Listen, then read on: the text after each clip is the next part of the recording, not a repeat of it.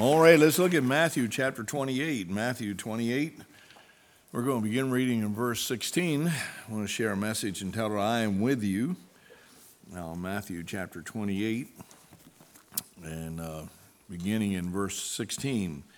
Then the 11 disciples went away into Galilee into a mountain where Jesus had appointed them. And when they saw him, they worshipped him, but some doubted. And Jesus came and spake unto them, saying, All power is given unto me in heaven and in earth. Go ye therefore and teach all nations, baptizing them in the name of the Father, and of the Son, and of the Holy Ghost, teaching them to observe all things whatsoever I have commanded you. And lo, I am with you always, even unto the end of the world. Amen. Let's pray. Father, we're so thankful to have the Word of God in front of us, to be able to read this great promise that the Lord gave to us. I am with you. And Lord, I prayed you would encourage our hearts tonight. It's been a blessing to be able to sing music that honors the Lord and enter in an agreement together in worshiping and praising our God. We're thankful for our children singing tonight. And Lord, what a great testimony that is of God's grace working in their life. And Lord, we need you to speak to us tonight, encourage us and strengthen us. And Lord, I pray if there's anyone here that's not saved, Lord, that they might give us the opportunity to open up the Word of God and show them how to believe on Christ and be able to be born again. And Lord, I just pray for spiritual growth upon those of us that have trusted Christ. I pray, Lord, we'll be encouraged and challenged from the Word of God this evening. For we pray this in Jesus' name. Amen. Well, verse 20 is our text verse. It says, teaching them to observe all things whatsoever I commanded you, and lo, I am with you always, even unto the end of the world. And I just want to take right out of the middle of that verse, I am with you. Prior to the ascension of Jesus Christ into heaven, we know that he gave orders to his disciples. He challenged them about their responsibility to be a soul winner, to go out and preach the gospel. And really, we often read from this passage to deal with the great commission that is given to us to be a witness and a testimony to every individual. The challenge is to lead people to Christ and baptize them in the name of the Father and the Son and the Holy Spirit, and to disciple them in their commitment to Christ. But right in the middle of this great responsibility that he gives them, he makes a statement that I'm with you.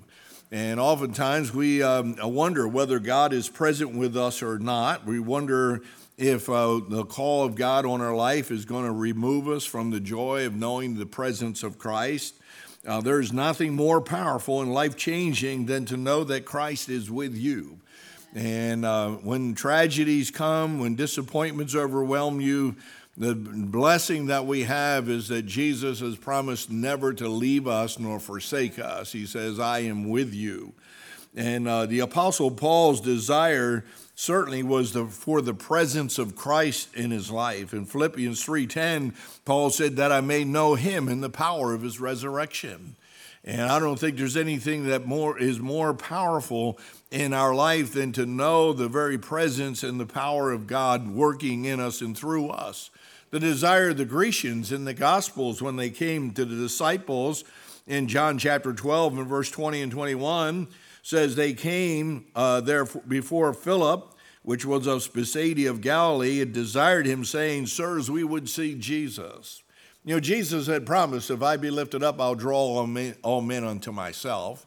I think personally, as a believer in Christ, we ought to be lifting up Christ in our personal walk with God, our personal testimony each day in our homes, but certainly in the church of Jesus Christ. He ought to be exalted because people want to see Jesus. I don't think people want to see us, amen, but they do want to see Jesus Christ. And so the Grecians long to see Christ. The longing of every Christian in history has been to be able to see the Lord and experience his presence in their life. Titus 2:13 says, looking for that blessed hope and the glorious appearing of the great God and our Savior, Jesus Christ. The hope of tomorrow, the hope of eternity is the presence of the Lord in our life. And so this great statement in verse 20, I am with you, impacted these disciples' lives. Every one of these disciples would die a martyr's death. And why would they be so strong in their resolve to preach and teach the word of God? Why would they be so committed in their resolve to testify of the grace of God? It was because of the fact of the presence of God in their life, that they were confident that the Lord was with them. Henry T. Blackbee, in his book, Experiencing God, I don't know if I put that quote on there. I didn't, okay. You'll have to listen up. He said this in his book, Experiencing God. He says, knowing God does not come through a program, a study, or a method. Knowing God comes through a relationship with a person. This is an infinite love relationship with God. Through this relationship, God reveals himself, his purposes, his ways, and he invites you to join him where he is already at work. Now, the amazing thing is oftentimes people are trying to pursue and to try to find God. Now, just go where he's working, what he's doing in a person's life, and enjoy a relationship with God, fulfilling his purposes and his ways in your life. And so the presence of God calmed the storm in Matthew chapter 8 when the disciples were aboard the ship, and the ship was in a storm and it was being tossed to and fro. And listen, it was the presence of Christ that made the difference. And in the storms of life that you may have to deal with, it is the presence of Christ that is going to make the difference in how you're going to respond and how you're going to deal with those circumstances. And so the calming of the storms in life is based upon the presence of God. He said, I am with you. Notice he changed the maniac of Gadara in Mark chapter 5, and we know the story about the maniac of Gadara. No one could bind him. No one could control him. He would be in the tombs. He would cry at night. In his torment, he would cut himself, and people would try to chain him up, and he would break the chains asunder. No one could do anything other than Christ coming in contact with him. In the presence of Christ, they came back and they found him clothed in his right mind. I mean, it is the presence of God that changes us. It is not some program. It's not some mechanical thing that we can connect with. It's not some organization. It is the presence of Christ and Christ alone. He said, I am with you. Not only did it change, the presence of God changed the maniac and calmed the storm, but it communicated peace. When the disciples were fearful after the crucifixion of Christ, when he appeared to them in the upper room, his statement was to them, peace, be still. And listen, it was the presence of Christ that gave them peace in a time of turmoil, in a time of fear, in a time of uncertainty. It was the presence of Christ that gave them peace. And then I thought of this, the presence of God is what gives us continued joy. In Revelation chapter 7, it gives us a little bit of a glimpse into heaven, and the key to the joy that we have in heaven is not the streets of gold, and it's not the gates of pearl, it's not the mansions that are being prepared for us in glory, but may I submit to you, it is the presence of Christ in heaven. In Revelation chapter 7 and verse 17, for the Lamb, which is in the midst of the throne, shall feed them and shall lead them unto living fountains of water, and God shall wipe away all tears from their eyes. And so continued joy is based on the presence of God. Jesus said, I am with you. I want to encourage you tonight with the reality that Jesus Christ is always with you, no matter what you're facing or what you're going through or how alone you may feel. He has said, I am with you. And so the presence of God is what makes the difference. Well, we want to think about this, I am with you. Think of the words of life. In John chapter 6, Jesus fed the 5,000, and after they were full, they all strayed away and left him behind. And Jesus will turn to his disciples in John chapter 6 and verse 67. Then said Jesus unto his 12, will you also go away? You know, really the questioning of Christ to his disciples were, are you going to respond to the situation the way everybody else responded? Are you going to go the way that the world is trending, or are you going to stay with me? And Simon Peter answered him, Lord, to whom shall we go? Thou hast the words of eternal life. So the words of life is based upon the presence of Christ. Jesus said, if you abide in me, my words abide in you. You shall ask what you will, and it shall be done unto you. The words of life that come from Jesus Christ. You know, we can be encouraged and challenged because of the words that Jesus Christ speaks to us. Now look back in Psalm 119. Psalm 119 is a psalm that speaks completely about the Word of God. And since Jesus said, the words that I speak unto you, they are life, then we ought to consider what does the word of life do for us. And notice, first of all, it keeps us from our sins, keeps us from sin in Psalm 119 and verse 11. Psalm 119 and verse 11. Thy word have I hid in my heart that I might not sin against thee. Now listen, the greatest thing we can do in enjoying the presence of God is allowing the word of God to permeate our whole thought process. Allow the word of God to permeate everything that we are in our character traits and how we respond to the world. Why? Because it's the word of God that will deliver us and help us not to sin against God. You know, everybody's got their little quirks and everybody's got their ideas about things, and there's nothing more beneficial to you to experience the presence of God, and that is turning to the words of life. It is the word of God that you hide in your heart that keeps you from sinning against the Lord. And so it keeps me from sin. Notice in Psalm 119 and verse 41, it brings me salvation. These words of life, the presence of Christ. And Psalm 119 verse 41 says, let thy mercies come also unto me, O Lord, even thy salvation according to thy word. Oftentimes we try to talk to folks that are disquieted in their spirit, and they're trying to find salvation, they're trying to find comfort through their own concept of what salvation is. The psalmist was clear, the mercies of God comes to us, and the salvation of God comes to us according to what Christ has said. In Matthew 28, where our text is, it was Jesus' words that brought comfort. It was Jesus' words that directed the opportunity for others to be delivered and to be saved. And the promise is simply this, I am with thee. So his words are ever present to be able to enable us to experience salvation and to be able to lead others to Christ. Notice in Psalm 119 and verse 50, his words provide comfort. In verse 50, it says, this is my comfort in my affliction, for thy word hath quickened me. You know, oftentimes people say, well, I don't feel like God's very close to me. And I've asked them over the years, well, how is your devotion life? When was the last time you read the Bible?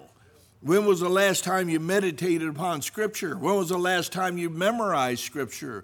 See, the presence of God brings comfort because the words of God are ever with us. And so we need to memorize the Word. We need to meditate upon the Word. We need to allow the Word to become a part of who we are, because that tragedy's coming.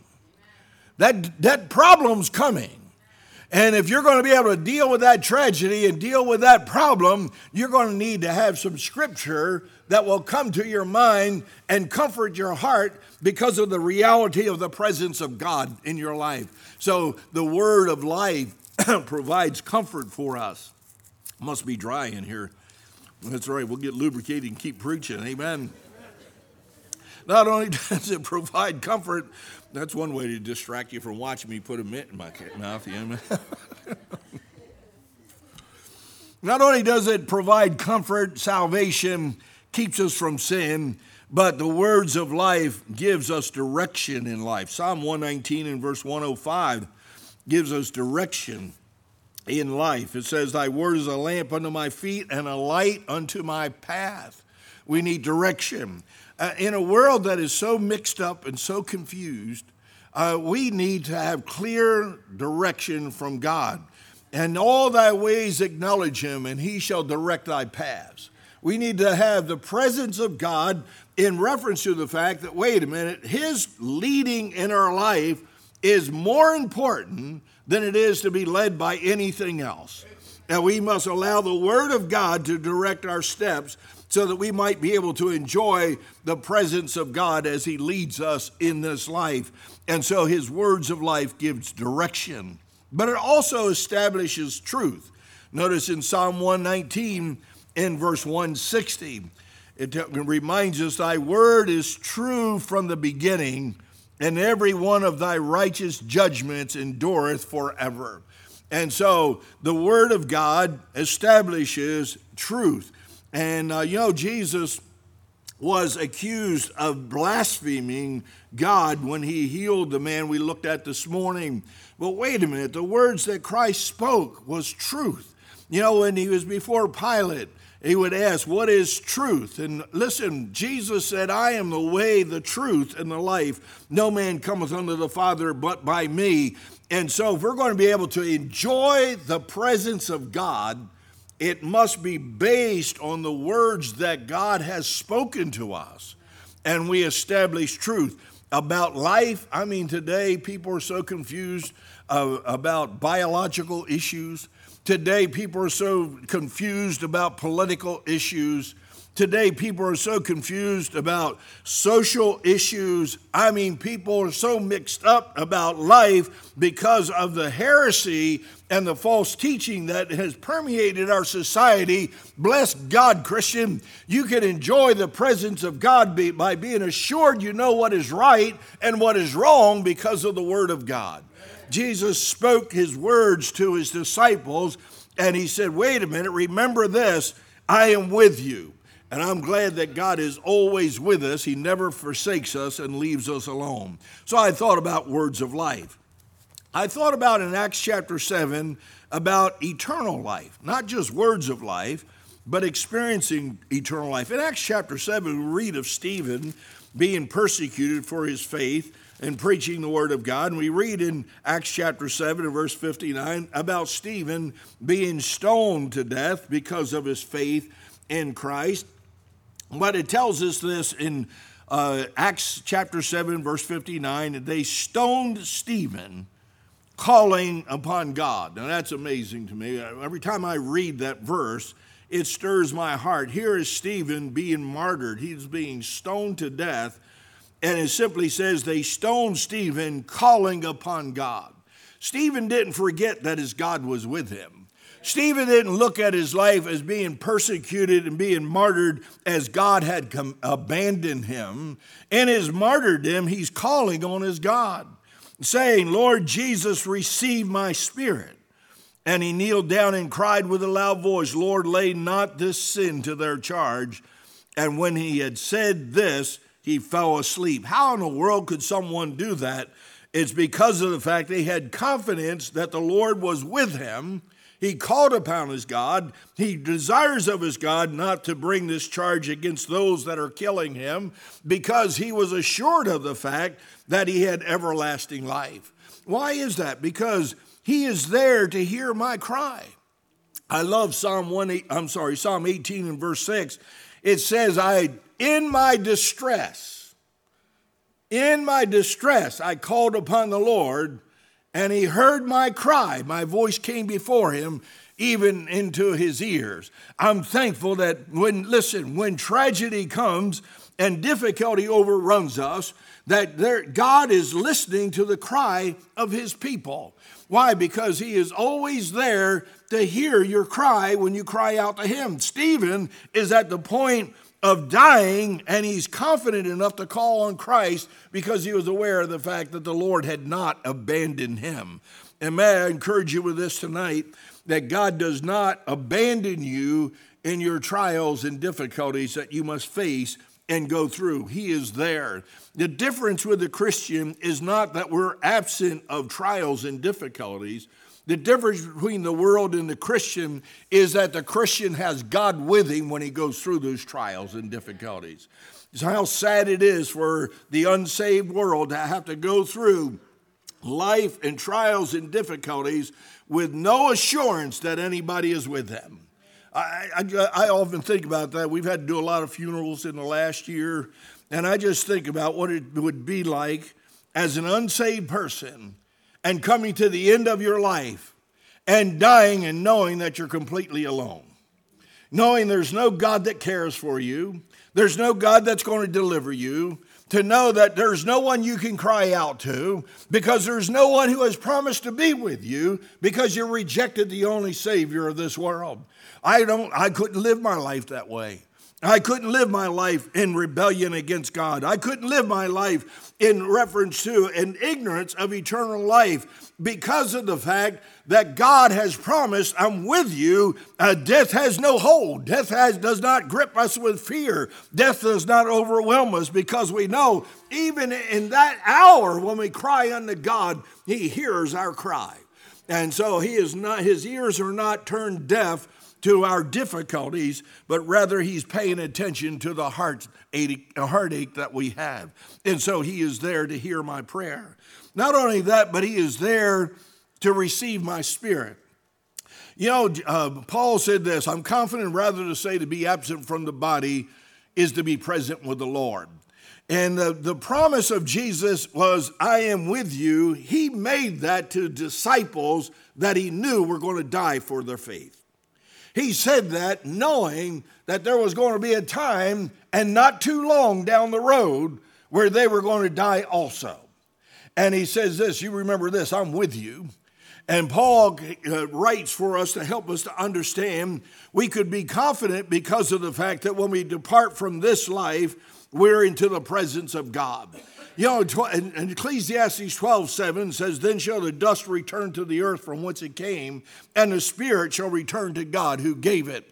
The eternal life that we have and we're assured of is based on the promise of Christ that he'll be with us no matter where we are or what we're going through. The amazing thing is this, in Acts 7, you see Stephen being martyred for his faith. Now, you read about Stephen, you see the Lord standing on the right-hand side of the throne of God to receive Stephen in the glory because he never abandons us in our time of trial and when facing death. So he receives my spirit. He is there to give rest to my soul. And I was talking to someone not too long ago, and they were struggling with some things about salvation, and we were praying together, and I was helping them out with some issues. And the person came to me, and I asked him, I said, how are you doing? How are you doing? We've been praying about your soul. We've been praying about your condition. I'll never forget that person. He looked me right in the eyes, and he told me, he said, Pastor, I just want you to know, all is well with my soul. Glory to God. I'm telling you one thing. There is nothing that is more precious than to know that God has promised that he would be with us. And if he's going to be with us, then all is well with my soul. In Psalm 116 in verse 5 says, gracious is the Lord and righteous, yea, our God is merciful. The Lord preserveth the simple. I'm thankful for that. Amen. He says, and I was brought low, and he helped me. And so knowing this, that the Lord is there to give rest to my soul. Why? Because, I'm with you. I'm with you. You're not by yourself. Sometimes people say, I just feel like I'm all by myself. No, you're not. Where can you go to be absent from the presence of God? There's nowhere that you can go. So I see there's eternal life. I see the words of life help me to remember and experience the reality that the Lord's with me. But I see the freedom in life. In Romans chapter 10 and verse 4, freedom in life. It says this, for Christ is the end of the law for righteousness to everyone that believeth. The amazing thing is that Christ sets us free. And listen, there's a freedom from the law that condemned me. And it says here that Christ is the end of the law for righteousness to everyone that believeth. I'm thankful for the freedom that I have in Christ Jesus. It's not freedom to sin. It's the freedom to live apart from sin that destroyed my life. In Romans chapter 7, in verse 9, Paul says, for I was alive without the law once, But when the commandment came, sin revived and I died. In other words, Paul said this, the law had condemned me. The law had really brought judgment upon me because of the fact that I was alive. I felt okay. In other words, he was fitting in with the world and doing what everybody in the world was doing, and everything was acceptable. Well, wait a minute, God said. And when God said, thou shalt not, Paul said this, at that point I died. At that point I was condemned. By that point, I was judged by God's law. But hallelujah, Christ is the end of the law for righteousness to everyone that believeth. And so Paul says, wait a minute, there's freedom in life because Jesus said, I am with you. I'm free from the law that condemned me. He said this, freedom from the sin that bound me. Not just the law of God that condemned me and judged me, but I'm free from the sin that bound me up. That's why Paul says in Galatians 5:1, be ye therefore steadfast. No, that's not the verse. Amen. Therefore, no, that's not the verse either. What verse did I want to say? Amen. I better look it up. Amen. Stand fast. All right, that's how it starts. Glory to God. You give me the first two words, I can go with it. Amen. Stand fast, therefore, in the liberty wherewith Christ has set us free, and be not entangled again with the yoke of bondage. And so Paul says, wait a minute, Christ is with me because he has set me free from the law that condemned me, and he has delivered from me from the sin that bound me. So stand fast in the liberty wherewith Christ has set you free. Not only that, but freedom from life that bores me. Amen. You always get tickled because people think that they're going to have fun in the world. Let me ask you something. If it's so much fun in the world, why are they drug addicts? If it's so much fun in the world, the dancing and carrying on and all this stuff, if it's so much fun, why are they alcoholics? If it's so enjoyable, why are the places you're supposedly enjoying yourself dark? You know, what, if it is that great, why is so many people needing counseling and help? And why are so many people committing suicide if the world is that good? Wait a minute. Jesus said, I've come to give you life and give you life abundantly. I'm going to tell you right now, hands down, it's better to live with Jesus than it is to live in the world. I mean, I chased after everything that was in the world, and it was just boring. That's all there was. I remember, my wife and I were talking about this a while ago. I'll say the other day because I don't remember what time it was. We were talking about before we got saved. You know, the big thing on Friday night was going to the local bar. And all you do is sit there all night long. You just sit there and spend all your money buying booze to have a headache in the morning. And then sit there and say, didn't we have a great time last night? What a boring way to live. I remember when I was in the Marine Corps, I was out in California. Man, I thought I was living it up. And now I think back, all I did was sit in a stinking bar. What a boring way to live. But man, God saved me. I mean, he saved me and he gave me a life. Don't you tell me it's better to live in the world. I'm going to tell you, God has taken me to places around the world. God has enabled me to see people and interact with people. God has blessed me abundantly. God's given me things that I didn't know I was going to get. Amen. I'll walk with Jesus any day. He said, I'm with you, Mike Weigel. I said, glory to God, come on. Don't you tell me the world's better. That's the devil's lie, trying to rob your soul and trying to take your joy and trying to bring you down low to where you'll be crippled in life. You said, I'm with you. That means, hey, man, there's freedom in life. You say, well, I'm bored in life. Oh, man, go around with me. I'll take you where it's exciting, amen. I'll find somebody who'll yell at you. I'll find somebody who'll be upset with you. I'll find somebody who'll say, man, you're the greatest thing since sliced bread. Amen. I'm just saying this, folks, we have allowed the world to paint a picture that you're missing out on something by being a Christian. And young people, let me challenge you with this. All you young people, listen to me. Stop talking with each other right now and look up here at me. Let me challenge you with this. There is nothing that this world has to offer you, that this world would give you, that's going to be blessed, that's going to be good, that's going to be exciting, that's going to be life-changing. There is nothing that the world's going to give you, but everything in Christ is abundant and joyful and exciting. Stop fighting with Christ. Stop fighting against God. Surrender your life to Christ. Get over yourself. Get away from the world and take on the character of Christ. Why? Because he said this, I'm with you. He'll not abandon you. I'll tell you, friends will abandon you. Christ will never abandon you. The world will abuse you. Christ will never abuse you. I'm telling you, the world will rob from you, but Jesus will bless you. And so, listen, I'm glad that God gave me freedom in life, freedom from the life that bored me. Amen. Well, here's another thing. There's a sustainer of life. He says, I'm with you. What does that mean? That means he sustains my life.